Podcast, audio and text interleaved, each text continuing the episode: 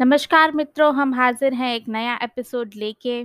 जैसा कि आप जानते हैं कि हम बहुत समय से बात कर रहे थे कश्मीर फाइल्स मूवी के बारे में। तो एक अच्छी न्यूज़ ये आ रही है कि बहुत सारे लोग जाकर कश्मीर फाइल्स देख रहे हैं और जो कुछ भी कश्मीरी पंडितों के साथ हुआ, जो कुछ भी कश्मीरी हिंदुओं के साथ कश्मीर में हुआ, अब ऐसा लग रहा है मानो धीरे-धीरे लोगों की सहानुभूति, उनकी नज़र, उनका अटेंशन वहाँ तक पहुँच रहा है और बहुत सारे कश्मीरी हिंदू हैं जो बाहर आ रहे हैं और उनके परिवारों पर हुए, उनके बुज़ुर्गों पर हुए अत्याचार की कहानियाँ सुना रहे हैं। अब फाइनली लोगों ने एक्सेप्ट कर लिया है कि जो कुछ भी हुआ वो कश्मीरी हिंदुओं का सिर्फ़ पलायन नहीं, पर उनका नरसंहार था। कितने सारे लोगों को पब्लिकली मारा गया और जितने हृदय को हिला देने वाले सीन्स डाले गए हैं मूवी में, वो किसी भी किसी भी तरीके से अतिशोक्ति नहीं है।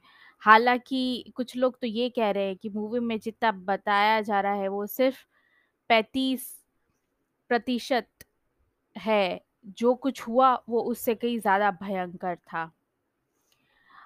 और क्या ये आप ये बात समझ पा रहे हैं कि ये सब कुछ सिर्फ़ 30-35 साल पहले ही 30-32 साल पहले ही ये सारी चीज़ें घट घटित हुई है। जब हिंदुओं का इतना बड़ा नरसंहार हुआ, तब पूरी दुनिया सिर्फ़ चुपचाप देखती रही। कश्मीर फाइल्स के बारे में हम पूरी एक चीट शीट बना रहे हैं। कश्मीर फाइल्स के सारे किरदार कहीं ना कहीं, किसी न किसी रियल लाइफ़ किरदार से प्रेरित थे। जैसे कि प्रोफ़ेसर राधिका मेनन अरुंधति रॉय हैं। जो उसमें एक टेररिस्ट बताया गया है वो है यासीन मलिक, जिसे हमारे भूतव भूतपूर्व प्रधानमंत्री मनमोहन सिंह जी ने बड़े ही चाव से अपने घर बुलाकर, प्रधानमंत्री निवास पर बुलाकर उनसे बातचीत करनी चाहिए थी। जिनसे अरुंधति रॉय हाथ मिलाते हुए फ़ोटो खींचती है, जो कि एक टेररिस्ट हैं। ऐसी सारी बातें अब हमारे सामने बहुत ही खुले में बाहर आ रही हैं। हालाँकि बहुत सारे लोग कोशिश कर रहे हैं कि इस फ़िल्म को डिस्क्रेडिट करें या फिर बता दें कि यहाँ पे जो कुछ भी हुआ वो सही नहीं हुआ है। फिर भी बहुत सारे हृदय को ये फ़िल्म छू चुकी है।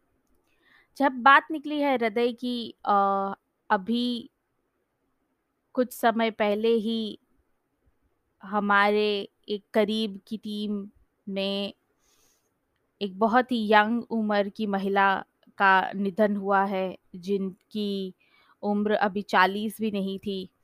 हार्ट अटैक के कारण उन्होंने उन्हें स्वर्ग प्राप्ति हुई है। तो हम आप सभी से बस इतनी ही प्रार्थना करते हैं कि जीवन में सब चल रहा है, अभी वॉर होने की आशंका है, रशिया और यूक्रेन के बीच में अभी भी तनाव का माहौल है। अभी भी समझ नहीं पा रहे हैं हम कि अब आगे चल के क्या होगा।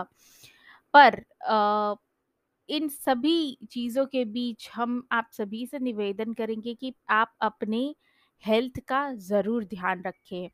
ये बहुत ही ज़रूरी है कि आप अपने स्वास्थ्य को प्रायोरिटी बनाएँ, रोज़ रोज़ाना वॉक पे जाएँ। अच्छा स्वस्थ खाना खाएँ, जंक फ़ूड ना खाएँ। गर्मियों का मौसम है, तो भरपूर पानी भी पिए फल, सब्ज़ियाँ दाल, चावल, दही इन सभी का सेवन करते रहें। अपने हृदय का और अपने परिवार का बिल्कुल ध्यान रखें। इसी के साथ आपसे विदा लूँगी, कल आपसे फिर मिलूँगी, तब तक के लिए अपना ख़्याल रखिए। जय श्री राम।